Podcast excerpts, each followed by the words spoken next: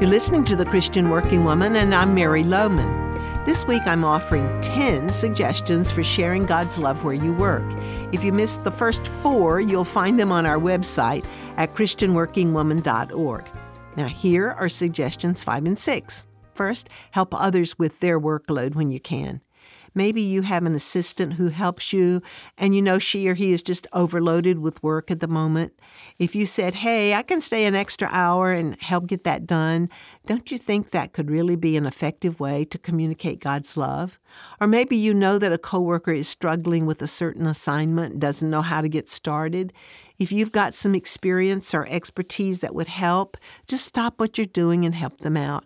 Obviously, you have your own work to do, which cannot be neglected, but for sure there are times when just stopping to help someone else is the right and thoughtful thing to do.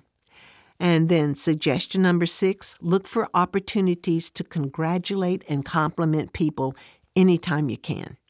Think about it. Aren't there times in the day when you think something nice about someone but you don't express it?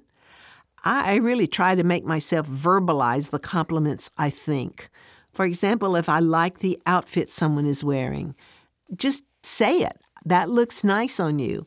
If I think someone did a great job, why not say it?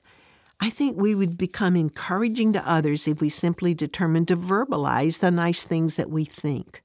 Also, look for ways to congratulate people on any accomplishment possible.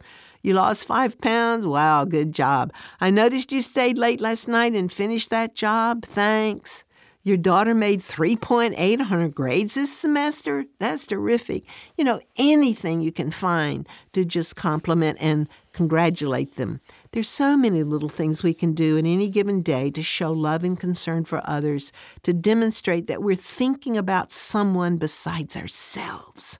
We live in a world that is pretty self-centered, but as servants of Jesus Christ, we're called to look not only to your own interest, but also to the interest of others, as we read in Philippians 2.